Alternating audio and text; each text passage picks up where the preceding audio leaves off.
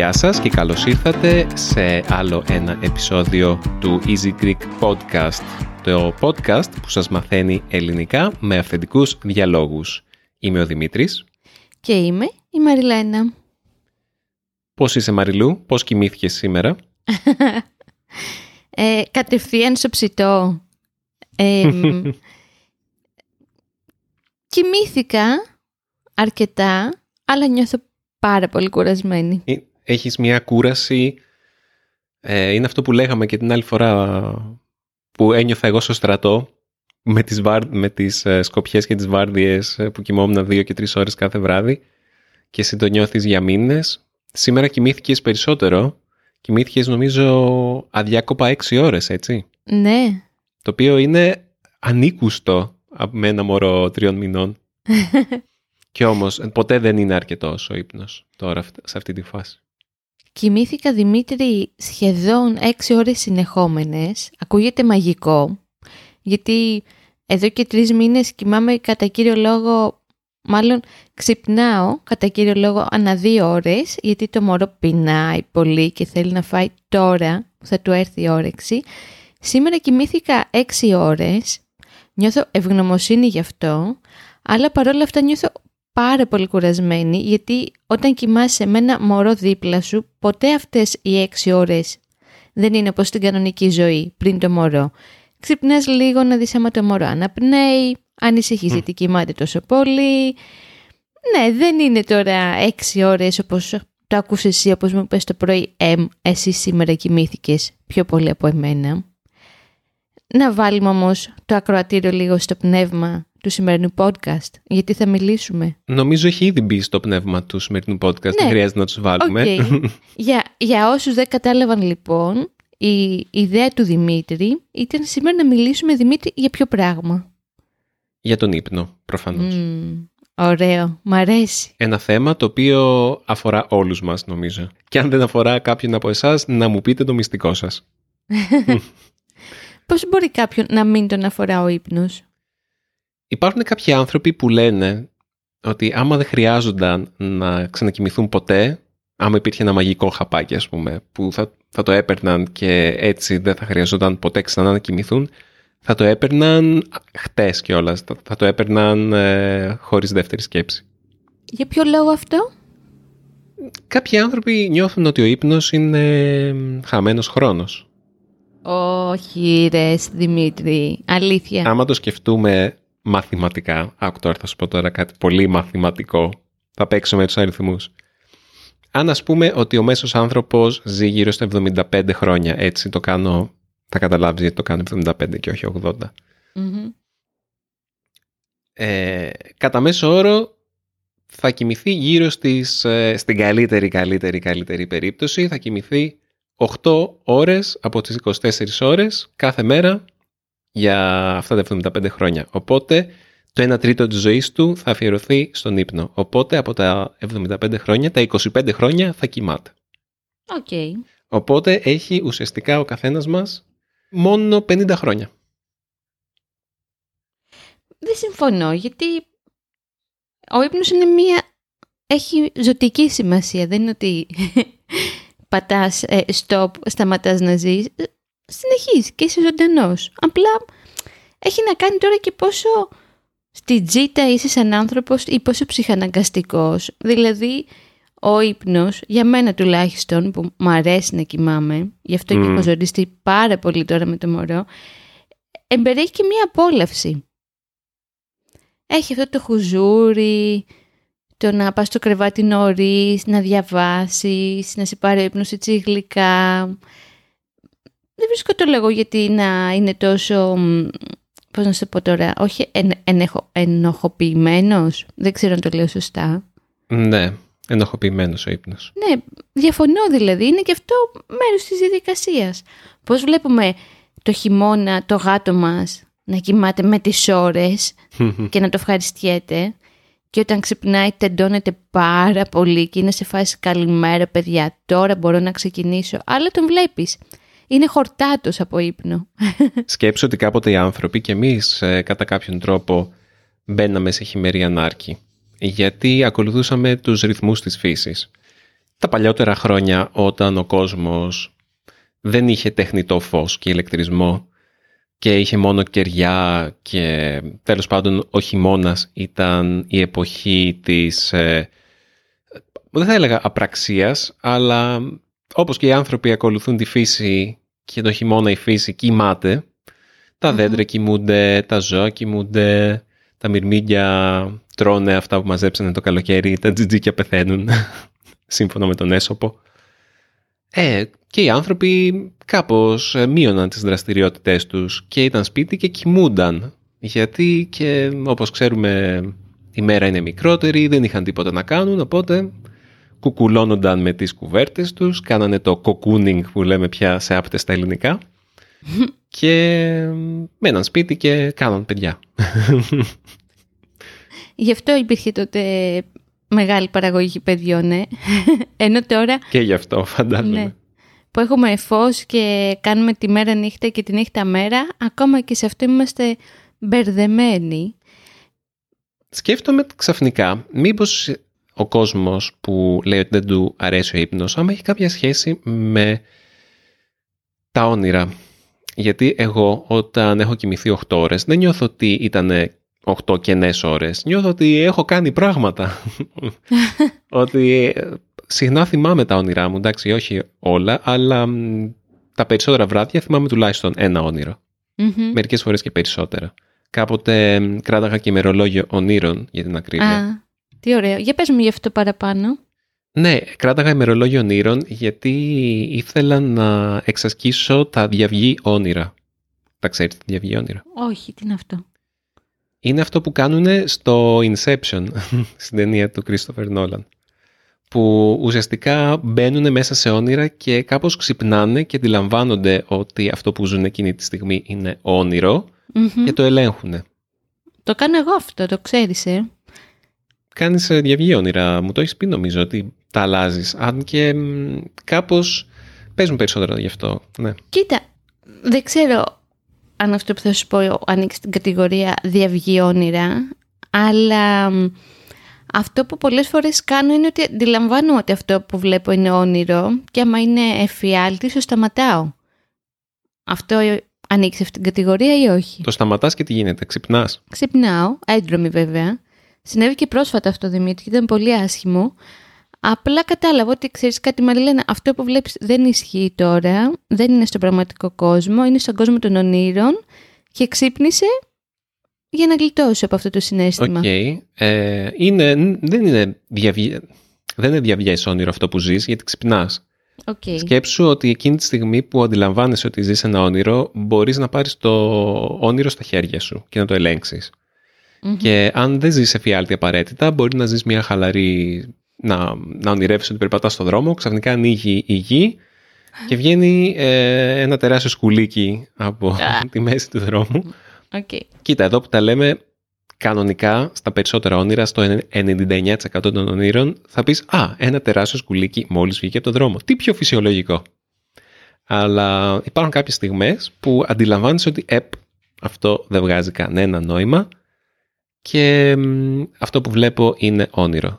Και όταν μου συμβαίνει αυτό, εντάξει, υπάρχει πολλοί κόσμος που ξυπνάει όταν το αντιλαμβάνεται αυτό, όπως εσύ, ή το ή φέρνεις το ξύπνημα μόνη σου. Εγώ όμως κάνω διάφορα. Πετάω. Ε, μια φορά είχα πάρει τηλέφωνο τον εαυτό μου. Πρέπει να ομολογήσω ότι είχα και ερωτικά όνειρα στη... στο παρελθον Είναι πολύ ενδιαφέρον και το πόσο ελέγχεις τα όνειρά σου έγκυται πολύ στο αν μπορείς να καταλάβεις μέσα στο όνειρο να δεις κάτι και να πεις αυτό δεν βγάζει νόημα. Το ημερολόγιο ονείρων βοηθάει πάρα πολύ στο να γράφεις τα όνειρά σου και να μαθαίνεις να αναγνωρίζεις τα σημάδια στα ίδια σου τα όνειρα και σε εκπαιδεύει κάπως να κοιτάζεις ακόμα και στην πραγματικότητα του ξύπνιου, ας πούμε, να αναρωτιέσαι αν αυτό που ζεις είναι όνειρο ή είναι... άμα κοιμάσαι ή όχι, βασικά. Οπότε ουσιαστικά, αν εκπαιδεύσεις τον εαυτό σου ενώ είσαι ξύπνιος να αναρωτιέσαι αν κοιμάσαι, κάποια στιγμή θα το κάνεις και ενώ κοιμάσαι. Θα πεις, OK, okay, ε, επειδή τα όνειρά μας ουσιαστικά ο εαυτός μας μέσα στα όνειρά μας είναι προέκταση του εαυτού μας ε, στον ξύπνιο μας, το, οι συνήθειές μας, ο τρόπος που σκεφτόμαστε. Το υποσυνείδητό μας κάπως εκπαιδεύεται σε αυτή την, ε, με αυτή τη διαδικασία. Και ουσιαστικά υπάρχουν κάποιοι τρόποι να καταλάβεις ότι ονειρεύεσαι αμέσως. Δηλαδή, εγώ πάντα χρησιμοποιώ τα χέρια μου στο Inception έχουν τη σβούρα που αν η σβούρα συνεχίσει να γυρίζει επάπειρον αυτό σημαίνει ότι βρίσκονται μέσα σε όνειρο. Αν πέσει ξέρουν ότι δεν είναι σε όνειρο πια ή είναι ξύπνοι. Για μένα είναι τα χέρια μου. Αν αναρωτηθώ, οκ, okay, ονειρεύομαι τώρα. Τώρα, ας πούμε, που σου μιλάω, κοιτάζω τα χέρια μου, μου φαίνονται κανονικά, φοράω δύο δαχτυλίδια, έχω κάλους, κρατάω ένα μολύβι, οκ. Okay. Αν ονειρευόμουν αυτή τη στιγμή, ε, κατά πάσα πιθανότητα τα χέρια μου θα ήταν μεγαλύτερα σε μέγεθος από ό,τι κανονικά. Θα ήταν ή, ή, μικρότερα, μπορεί να είχαν άλλο χρώμα, μπορεί να είχαν ρίζες. Μία φορά τα, τα δάχτυλά μου έβγαζαν άλλα μικρότερα δάχτυλα από μέσα τους, φρίκη, το ξέρω. Ε, και μια άλλη φορά τράβαγα τα δάχτυλά μου και μάκρυναν λες και ήταν από λάστιχο. Οπότε εκείνη τη στιγμή ήξερα ότι, ε, ε, ε, οκ, ονειρεύομαι. Και εκεί ξεκίναγε το διαυγές όνειρο. Ή ονειρεύομαι ή είμαι σε βίντεο κλιπ του Jamiroquai. Γιατί κάτι τέτοιο έκανε ο Jamiroquai. Εντάξει, αυτό ήταν μια ξυπνάδα για διάλειμμα από την κουβέντα. Γενικά νομίζω ότι η εκπαίδευση που απαιτεί το να είσαι πιο διαυγή όνειρα σε κάνει και πιο ξύπνιο στην πραγματική ζωή. Γιατί συνεχώς αμφισβητείς την πραγματικότητά σου, συνεχώς είσαι στο παρόν. Είναι, διαλογι... είναι μια διαλογιστική διαδικασία αυτό το πράγμα, πιστεύω. Και τώρα που το σκέφτομαι είναι κρίμα που το έχω καταλήψει. Πάνε πολλά χρόνια που δεν, το έχω... δεν έχω ασχοληθεί σοβαρά με αυτό το κομμάτι. Αλλά ήθελα να σε ρωτήσω, Μαριλού, κάτι άσχετο με τα όνειρα. Ας φύγουμε από τα όνειρα και ας πάμε στις σιέστες. η ειδικότητά σου. Είναι το αγαπημένο μου χόμπι αυτό, ε. Ήθελα να σε ρωτήσω, ε, κουβέντα να γίνεται. Εσύ κοιμάσαι τα μεσημέρια. Καλέ, μπορώ να κοιμηθώ από 10 λεπτά μέχρι 3 ώρες. Μάλιστα στην οικογένειά μου την πατρική, δηλαδή με τους γονείς μου και την αδελφή μου, κάθε Κυριακή, κάθε Κυριακή όμως, ό,τι και να γινόταν, ήταν γιορτή. Ήμασταν χαρούμενοι, ήμασταν λυπημένοι κοιμόμασταν τουλάχιστον δύο με τρεις ώρες κάθε μεσημέρι Κυριακής και μάλιστα υπάρχει μία φράση που ο μπαμπάς μου τη χρησιμοποιεί ακόμα και τώρα η οποία λέγεται «σιγή ασυρμάτου» επειδή κάποτε ο μπαμπάς ήταν ναυτικός και μάλιστα ασυρματιστής. Δεν ξέρω τι ακριβώς σημαίνει αυτή η έκφραση μάλλον κλείνει τον ασύρματο για λίγο Οπότε αυτό τις Κυριακές μας είναι ότι χαμηλώναμε ό,τι τηλέφωνο υπήρχε στο σπίτι, σταθερό και κινητό, ώστε να μην μας ενοχλήσει ποτέ κανένας στη, στη σιέστα μας. Και τώρα δεν ξέρω γιατί μου ήρθε μία ανάμνηση, είχε συμβεί κάτι πάρα πολύ φρικτό και άσχημο σε, σε μία κοντινή μας οικογένεια και έτυχε να είναι Κυριακή και Δημήτρη μας ψάχνανε και δεν μας βρίσκανε με τίποτα και ξυπνήσαμε και είχαμε 25 αναπάντητες όλοι. Πού να ξέρανε ότι κάνουμε σιγεία σειρμάτου όλοι μαζί. Οπότε ναι, η σιέστα, εγώ την έχω κορώνα στο κεφάλι μου, με ξεκουράζει πάρα πάρα πολύ, ειδικά τα καλοκαίρια. Είναι από τα πράγματα που αγαπάω να κάνω. Παίρνω έτσι χρόνο για τον εαυτό μου και δίνω χρόνο στο σώμα μου να αράξει και να ξεκουραστεί. Και είναι κάτι που ξέρω ότι εσύ μισείς, απεχθάνεσαι και δεν κάνεις σχεδόν ποτέ. Και όταν το κάνεις, πραγματικά είσαι πολύ γκρινιάρης. Εξαρτάται πόσο θα κοιμηθώ. Νομίζω ότι αν κάνω αυτό που κάνεις εσύ και κοιμηθώ πάνω από μία μισή ώρα, δύο ώρες, μετά είμαι κλάφτα χαράλαμπε. είμαι να με κλαίνε οι ρέγγες.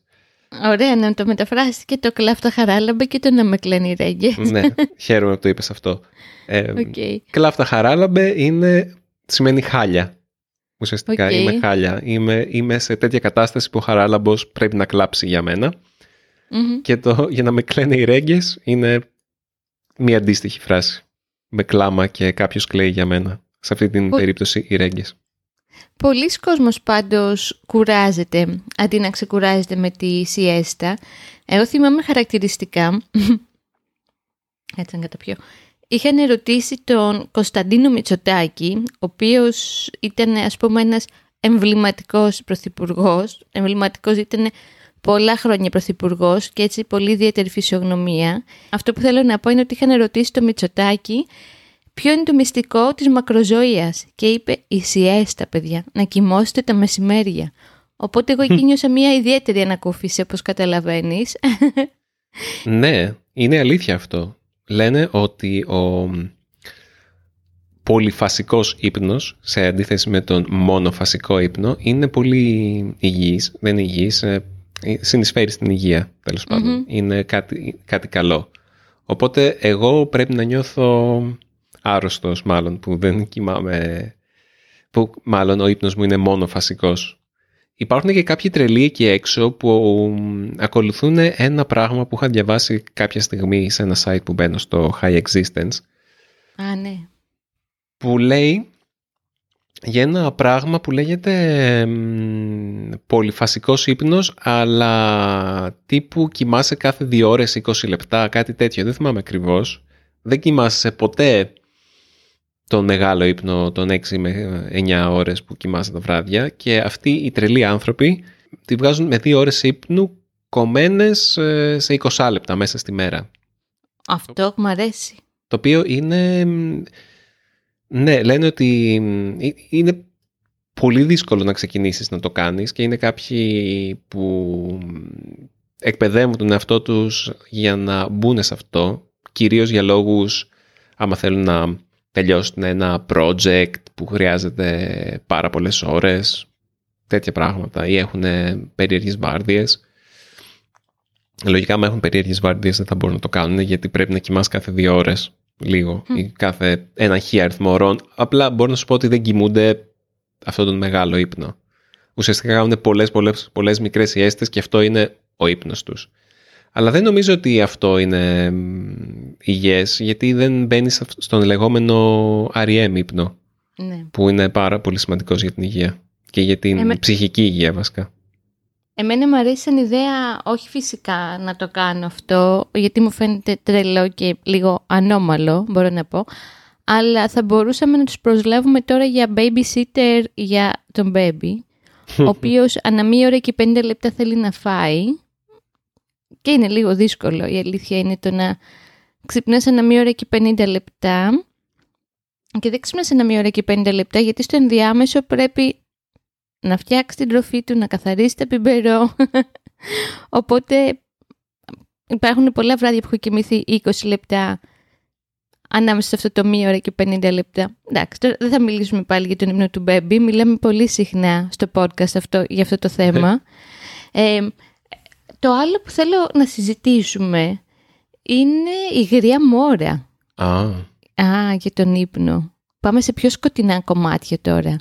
Απλά σου συνέβη πρόσφατα, έτσι δεν είναι; ναι. Καταρχήν, να εξηγήσουμε την υγρία μόρα. Τι να εξηγήσουμε; Δεν ξέρω τι είναι η γριά μόρα. Βασικά Κανείς δεν έχει, ξέρει. έχει μια επιστημονική εξήγηση. Είναι η υπνική παράλυση. Ναι. Sleep paralysis στα αγγλικά. Δεν ξέρω αν είναι ακριβώς έτσι στα εθνικά. Εμένα συμβαίνει, μου συμβαίνει συχνά λίγο πριν με πάρει ο ύπνος. Αλλά δεν είναι μόνο τότε. Μπορεί να συμβεί και μέσα στη νύχτα ή το πρωί. Δηλαδή την τελευταία φορά μου συνέβη ήταν πρωί. Είχε ξημερώσει. Και είναι όταν ανοίγεις τα μάτια σου και δεν μπορείς να κουνηθείς και νιώθεις την παρουσία προσώπων ε, ή πνευμάτων ή νιώθεις παρουσίες τέλος πάντων. Και σε πιάνει τρόμος γιατί νιώθεις τόσο ευάλωτος θέλεις να σηκωθείς, να φωνάξεις, να, να, να τους διώξεις. Και δεν μπορείς γιατί είσαι παράλυτος. Το μόνο που μπορείς να κουνήσεις είναι τα μάτια σου νομίζω. Αν μπορείς να κουνήσεις τα μάτια σου. Μπορεί και να, ούτε τα μάτια σου να μπορείς να κουνήσεις και απλά να ανοιγοκλίνεις τα, τα βλέφαρα. Νομίζω μόνο αυτό μπορείς να κάνεις. Ε, ναι, μου συνέβη πριν καμιά εβδομάδα, πότε ήταν. Και, Είναι φρίκι. Ναι, ξύπνησα και άκουσα, ονειρευόμουν εκείνη τη στιγμή, είναι μια κατάσταση μεταξύ ύπνου και ξύπνιου που λέμε. Ουσιαστικά δεν ονειρεύεσαι, αλλά το μυαλό σου είναι σαν ονειρεύεται. Οπότε εκείνη τη στιγμή έβλεπα μπροστά μου, αλλά άκουσα, είχα παρεστήσεις ουσιαστικά, άκουσα την, την εξώπορτα να ανοίγει και είδα στο σαλόνι ένα πρόσωπο να μπαίνει μέσα στο σπίτι. Το οποίο δεν μπορούσα όμως να δω τα χαρακτηριστικά του. Ήταν απλά μια αίσθηση παρουσίας. Και επειδή δεν μπορούσα να τον κοιτάξω πραγματικά, ένιωθα αυτό το πράγμα, αυτό, το, αυτό τον τρόμο, ότι είναι υπαρξιακός τρόμος εκείνη τη στιγμή. Δηλαδή, νιώθεις ότι άμα δεν τον διώξεις θα σε σκοτώσει, κάτι τέτοιο. Πολύ υποσυνείδητα συναισθήματα. Εσύ πώς το έχεις βιώσει αυτό; Εγώ είναι, πάρα... είναι πολύ πολύ άσχημο αυτό με τη, με τη γριά μόρα, έτσι τουλάχιστον το λένε εδώ στην Ελλάδα. Ε, κάπως αντίστοιχα το έχω βιώσει. Ευτυχώς όχι να βλέπω κάποιον στο χώρο, ενώ ότι έχει μπει ένας ληστής. Νομίζω θα, θα πάθαινε εγκεφαλικό και θα πέθαινε επί τόπου, άμα το έβλεπα αυτό. Ε, είναι μια παρόμοια αίσθηση με αυτή που περιγράφεις, ότι σαν να υπάρχει ένα πνεύμα στο χώρο, μια παρουσία, η οποία είναι πολύ σκοτεινή όμως, δεν μπορείς να δεις το, το πρόσωπό της, είναι μια σκοτεινή άβρα, η οποία έρχεται προς το μέρος σου και δεν προλαβαίνεις να αντιδράσεις και κάπως κάθεται πάνω σου ή... Τέλος πάντων, μπορεί να είναι απλά και άγχη αυτά, Δημήτρη. Και να... Αυτό με το, με το κάθισμα ποτέ δεν μου είχε συμβεί. Πάντα η γριά μόρα ήταν στο χώρο ή καθοταν δίπλα μου.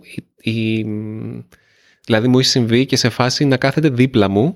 Θυμάμαι ναι. μικρός μου είχε συμβεί όταν ήμουν στην ηλικία, ξέρω εγώ, 15 χρονών να κάθεται δίπλα μου και να νιώθω ότι δεν μπορώ να κουνηθώ γιατί άμα κουνηθώ θα με σκοτώσει. και κάπως το πήρα απόφαση μετά και σηκώθηκα και έτρεξα στην τουαλέτα. Και τότε προφανώς επειδή σηκώθηκα και ξύπνησα για τα καλά ε, εξαφανίστηκε. Ναι. Θες να πούμε και όμορφα πράγματα σε σχέση με τον ύπνο; Μην αφήσουμε... Ας πούμε, πες μου στα πολύ γρήγορα ένα ωραίο όνειρο που θυμάσαι τώρα τελευταία που είδες. Δεν μου έρχεται κάποιο όνειρο τώρα να είναι τελευταία. δηλαδή, αυτό που μπορώ να σου πω είναι πόσο ανακουφίζομαι κάθε φορά που βλέπω έναν εφιάλτη και μετά ξυπνάω και αυτό, αυτό το συνέστημα ότι μόλις ε, είχα δει κάτι απέσιο, ότι είχε πεθάνει κάποιο κοντινό μου αγαπημένο πρόσωπο ή ότι είχε έρθει ο τρίτος παγκόσμιος πόλεμος ή ότι είχε γεμίσει το σπίτι μου κατσαρίδες ή ότι είχε γίνει κάτι τέτοιο και ξυπνάς και είσαι στο κρεβάτι σου, στα ζεστά, στα μαλακά και λες: Αχ, ήταν ένα όνειρο. Αυτό είναι από τα πιο ωραία συναισθήματα. Είναι λίγο. Πώς πώς είναι στο. Τη σκεφτόμουν χτες αυτή, την, αυτή την ταινία. Το It's a Wonderful Life που είχαμε δει πρόσφατα. Θυμάσαι; Όχι. Αυτή τη χριστουγεννιάτικη ταινία, την Αμερικάνικη, την παλιά. Α, ναι, που ναι, είναι ναι. αυτός που του δίνεται μια δεύτερη ευκαιρία. Επειδή Ναι, λέει: έχεις δίκιο. η, η ζωή μου δεν αξίζει, δεν μετράω τίποτα και βλέπει πόσα τέλος πάντων πώς, η ζω- πώς θα ήταν τα πράγματα, πώς θα ήταν ο κόσμος αν δεν είχε υπάρξει ποτέ. Κάτι τέτοιο. Είναι... Γιατί ξυπνάς και είμαι δίπλα σου και παραδίπλα ένα μωρό και στα πόδια είναι ένας γάτος. Ωραία ακούγεται. Ναι, ναι. Εγώ σου λέω αυτό και κλείνουμε. Ένα από τα όνειρα που βλέπω πολύ έντονα τον τελευταίο καιρό, ίσως επειδή έχουμε να ταξιδέψουμε έτσι πολλούς μήνες, λόγω καραντίνας, είναι ότι είμαι σε ένα αεροπλάνο και πηγαίνω κάπου όμορφα. Συνήθως καταλήγω στη Νέα Υόρκη, μαζί σου, με την αδελφή μου και με, κάτι φι... με φίλους μας, οι οποίοι αλλάζουν. Και μου αρέσει αυτό ότι έτσι βλέπω τη Νέα Υόρκη πολύ έντονα. Δεν ξέρω για ποιο λόγο. Έχουμε πρώτες εβδομάδας. Άλλο ενδιαφέρον πολύ αυτό, Μαριλού, με σένα. Τι; Εσύ έχεις επαναλαμβανόμενα όνειρα. Καλά, γενικά, άμα καθίσουμε να μιλήσουμε εγώ τι κάνω και τι παθαίνω στον ύπνο μου, θέλουμε δύο ώρες. Ναι, είσαι ιδιαίτερη περίπτωση, αλλά ας μην τα πούμε όλα. Ναι. Ας αφήσουμε και Μπορούμε λίγο μυστήριο. να κάνουμε ένα podcast μόνο πώς κοιμάται η Μαριλού και τι γίνεται όταν κοιμάται. ε, νομίζω ότι πρώτες εβδομάδες θα ήθελα να την πεις εσύ γιατί ίσως να ήταν και κοινή ιδέα. Σκέφτομαι εκείνο το podcast που έχει ο ηθοποιός, που δεν θυμάμαι το όνομά του, που προσπαθεί να βάλει τα μωρά για ύπνο. Ε, Θυμάσαι; δεν είναι podcast. Είναι το Go the fuck to sleep. Μπράβο, ναι. Είναι μ, παιδικό βιβλίο με Α, παραμύθια, ας συγγνώμη. πούμε, τέτοιο στυλ. Οκ. Οκ. Όπου το, υπάρχει και μια αφήγησή του που την κάνει ο Σάμιουελ Τζάξον. Μμμ. Και είναι Go the fuck to sleep. Οπότε από εμένα ως μ, καινούρια μαμά εδώ στο χώρο, ε, αυτή είναι η πρότασή μου. Ε, εμένα η πρότασή μου είναι μια αγαπημένη ταινία, το Waking Life, του αγαπημένου μου σκηνοθέτη Richard Linklater. Μμμ. Αυτός ο σκηνοθέτης έχει ένα μ, περίεργο στυλ, του αρέσει πάρα πολύ να καταπιάνεται με, με φιλοσοφικά ζητήματα και οι ήρωές του συνήθως ε, κάνουν φυσιολογικά πράγματα, ξέρω εγώ, περπατάνε σε ένα πάρκο και μιλάνε περί ανέμων και υδάτων, αλλά το κάνουν με έναν πάρα πολύ μ, χαλαρό και ενδιαφέρον τρόπο. Δηλαδή, μου αρέσει να, να, να ακούω τους χαρακτήρες του να, να μιλάνε, ακόμα και άμα λένε για τα πιο βαρετά πράγματα του κόσμου. Υπάρχει κάτι το βαθιά ανθρώπινο και φιλοσοφικό σε αυτό. Και είχε κάνει μια ταινία αυτός που είναι για έναν τύπο ο οποίος ε, ονειρεύεται αλλά ξυπνάει από όνειρο σε όνειρο. Δηλαδή ξυπνάει από ένα όνειρο, ανακαλύπτει ότι ξύπνησε σε ένα καινούριο όνειρο. Καλά και αυτό μου είχε συμβεί άπειρες φορές. Μμμ. Άλλη φρίκη από εκεί. Ναι. Τέλος πάντων, ε, ξυπνάει από ένα όνειρο και ε, ξυπνάει από όνειρο σε όνειρο σε όνειρο σε όνειρο σε όνειρο σε όνειρο και δεν ξυπνάει ποτέ. και σε κάθε όνειρο στο οποίο ξυπνάει είναι animated με έναν διαφορετικό στυλ. Όλη η ταινία είναι μ, animated με μια τεχνική στο animation που λέγεται rotoscoping που σημαίνει ότι μ, έχουν πάρει, είναι μια κανονική ταινία, απλά έχουν ζωγραφίσει από πάνω. Οπότε μ, είναι πολύ ενδιαφέρον το στυλ της ταινίας ε, καλλιτεχνικά, αλλά και σε κάθε όνειρο που, στο οποίο ξυπνάει συναντάει κουλούς χαρακτήρες που μιλάνε για το νόημα της ζωής και τέτοια πράγματα και είναι μια φοβερή ταινία η οποία δεν ξέρω για κάποιο λόγο μου αρέσει πάρα πολύ η ίδια η ταινία δεν μου αρέσει τόσο τόσο πολύ απλά μου αρέσει πολύ ε, η αίσθηση που μου βγάζει και η ιδέα και το concept αλλά και πάρα πολύ και αυτό το ότι κάθε όνειρο έχει ένα διαφορετικό, μια διαφορετική τεχνοτροπία animation. Το θεωρώ φανταστικό. Και έχει και πολύ ωραίο soundtrack. Οπότε για μένα είναι το Waking Life. Οκ. Ωραία λοιπόν. Παράξενη Ελλάδα έχουμε; Όχι. Μ, ας έχουμε, ναι, θα έχουμε. Ωραία λοιπόν. Χαιρετώ. Το προηγούμενο από μας εμένα. επεισόδιο ήταν ούτως ή άλλως πιο μικρό από ό,τι συνήθως. Ούτε, ούτε 30 λεπτά, οπότε αναπληρώνουμε το χαμένο χρόνο. Προύστ. Ε, χαιρετώ. Αντί από εμένα, σας αφήνω στη βελούδινη φωνή του κυρίου Δημήτρη. Αντίο. Ελάτε μαζί μου για μια παράξενη Ελλάδα.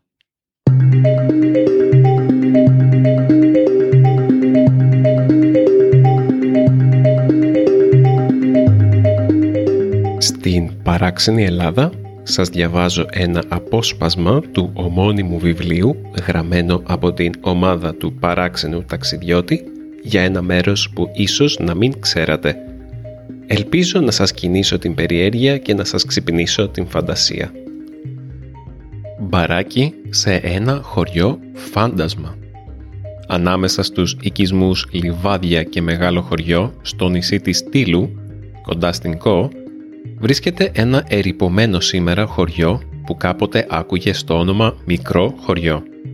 Χτισμένο κατά τον Μεσαίωνα, όταν η Τήλος αποτελούσε κομμάτι της ιδιοκτησίας των Ιωαννιτών υποτών στα Δωδεκάνησα, γνώρισε μέρες ευημερίας, διατηρώντας αρκετούς κατοίκους για δευτερεύοντα οικισμό τόσο μικρού νησιού. Έως τα μέσα του 20ου αιώνα αριθμούσε περισσότερους από 700 κατοίκους. Σήμερα, όλο και περισσότερο αναφέρονται σε αυτό ως το χωριό φάντασμα. Έναν χαρακτηρισμό που έλαβε από ντόπιους και τουρίστες εξαιτίας της πλήρους εγκατάλειψης που υπέστη κατά τη διάρκεια της δεκαετίας του 40 δίχως να καταφέρει έκτοτε να ανακάμψει.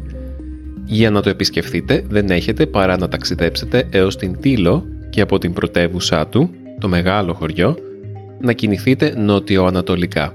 Σε 5 περίπου χιλιόμετρα θα έχετε συναντήσει το μικρό πέτρινο χωριό φάντασμα. Σε περίπτωση που φοβάστε να περιηγήσετε μόνοι σας σε τέτοιου είδους τόπους, σας ενημερώνουμε ότι ο εν λόγω προορισμός έχει μία σπάνια ιδιαιτερότητα. Αν και ολόκληρο το χωριό έχει να κατοικηθεί από το 1940, εν τούτης, σήμερα λειτουργεί στα ενδότερά του ένα γραφικό μπαράκι. Το όνομά του, τι άλλο, το μικρό χωριό. Στο κτίριο αυτό απλά παίρνετε το ποτό σας και πληρώνετε. Ολόκληρο το χωριό φωτίζεται και οι θαμώνες κάθονται σε πεζούλια στα καλντερίμια που ενώνουν τα εγκαταλελειμμένα σπίτια. Με λίγα λόγια, το μπαρ είναι όλο το χωριό. Πολύ ενδιαφέρον ακούγεται. Θα ήθελα να επισκεφτώ αυτό το μπαρ. Μ' αρέσουν αυτά τα λίγο πιο ανατριχιαστικά και φοβιστικά μέρη. Και κάπου εδώ κλείνουμε το επεισόδιό μας. Ελπίζω να απολαύσατε την παρέα μας. Μην ξεχνάτε ότι μπορείτε να μας αφήσετε σχόλια στο easygreek.fm Πείτε μας τη δική σας εμπειρία σχετικά με τον ύπνο, πώς κοιμάστε, αν κάνετε σιέστα στη χώρα σας, άμα ονειρεύεστε, αν θυμάστε τα όνειρά σας, άμα είχατε διαβγεί όνειρα ποτέ στη ζωή σας. Θα χαρούμε να τα διαβάσουμε και να τα αναφέρουμε και να απαντήσουμε στο επόμενο επεισόδιό μας. Μπορείτε να μας στείλετε και ένα email στο podcast papaki Θα χαρούμε να διαβάσουμε τι έχετε να μας πείτε από παρατηρήσεις, σχόλια, ερωτήσεις, ε, απορίες για την ελληνική γλώσσα και μην ξεχνάτε ότι έχουμε και τους συνδρομητές μας στο Patreon. Οι συνδρομητές μας στο Patreon από τη δεύτερη βαθμίδα και πάνω λαμβάνουν απομαγνητοφωνήσεις για τα επεισόδια μας του podcast και το transcript player που τους βοηθάει να ακούνε και να διαβάζουν ταυτόχρονα. Παρέχει και μεταφράσεις από τεχνητή νοημοσύνη, δεν τις γράφουμε εμείς τις μεταφράσεις, δυστυχώς ή ευτυχώς, για να καταφέρετε να υποφεληθείτε όσο το δυνατόν περισσότερο από το podcast μας. Και με αυτό σας αποχαιρετώ, τα λέμε στο επόμενο επεισόδιο του Easy Greek Podcast. Γεια χαρά!